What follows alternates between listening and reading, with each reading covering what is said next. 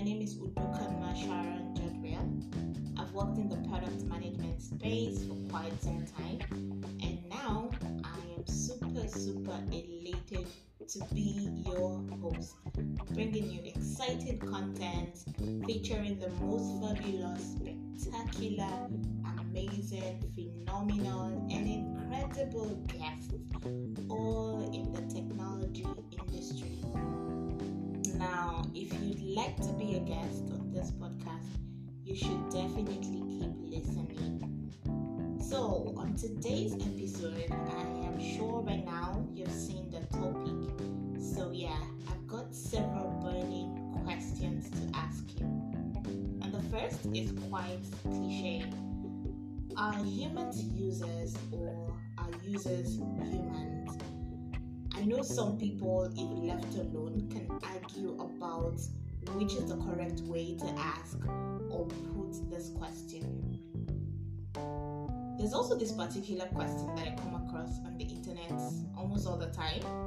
And the question is Do we really need to have a complete human awareness while building or prototyping? Have you ever heard of the human computer interaction HCI or human computer design HCD? If you have, what is the place of the human computer interaction when prototyping or building a product? There's so many questions here. Sorry, but don't leave me. We're getting somewhere. Now let's go back to the first question. And in a bid to answer this, also please feel free to drop your comments or your thoughts section. And so I'll just go ahead and cite a scenario. So as an engineer, designer, entrepreneur, or founder, you have this task of optimizing a certain mobile application.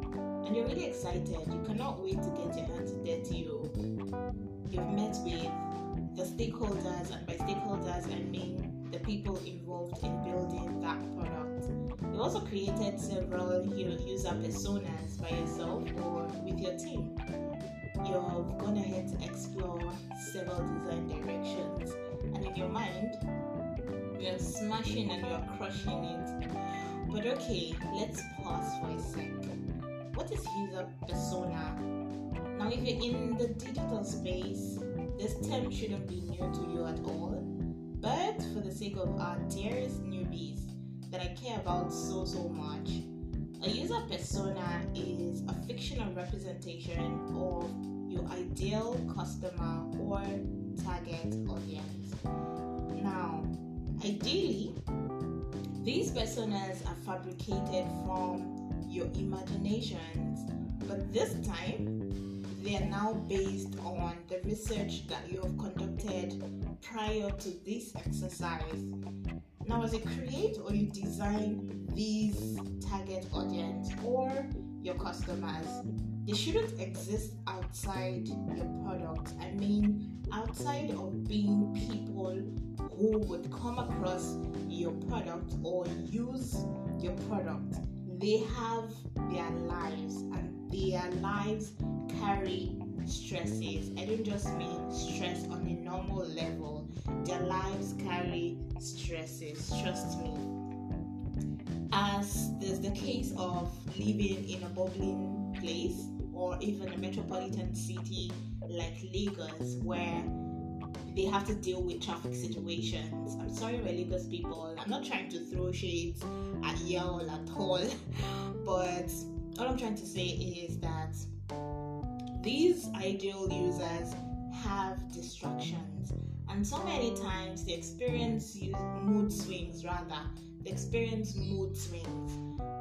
So when various humans interact with your product, they bring these real world emotions with them. And so instead of going ahead to create a set of users that seem so perfect or better than in reality, please allow your personas to be human. Allow them experience the good, experience the bad, the ugly that life brings our way.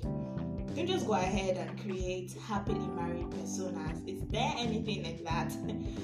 Put your personas through painful divorces let them literally go five days crying. But put them through dealing with even kids that trouble their spaces have them worry about how they're going to pay for this month's rent and also pay for you know the electricity that you know has been hiked.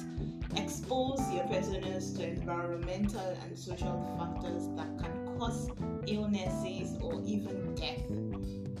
Okay so i know to some of you these details may seem unnecessary you're like what is she even talking about? Why go through all the stress of you know creating all of these emotions and you know weaknesses that humans have? But what this reminds what this does is that it reminds you that users are humans and humans aren't perfect neither do they live perfect lives like it or not some of your users are having a bad day a terrible week or even a year speaking of 2020 and that in no way is your fault or nobody planned for COVID 19 all the way from 2018 or 2019. So it's actually not your fault. But as a build or you design, I'm just saying that you should try to acknowledge these emotional weaknesses that we face as humans and just make sure that you're not making our lives any harder. I mean, what's the essence of using a product if you're not going to get um, your life made easier or your life is not going to be easier. You'll still have to deal with all of those things that you dealt with on a normal day. So please, as we interact with your product, as we use your product, try to make our lives better. Okay, so I think I'm, it might be time for me to get out of here. And I hope that you've learned something from this episode about users with emphasis on building for humans. To learn more about personas, do check out Acumen IDEO or take courses on human computer interaction or even design thinking on any of the online course platforms available. And also, if you'd like to be featured as a guest in this podcast, you are highly welcome. I cannot wait to have you. Kindly shoot me an email at uxandhuman at gmail.com and I'll talk to you really soon. But until the next episode, you know what to do. Stay healthy and keep building.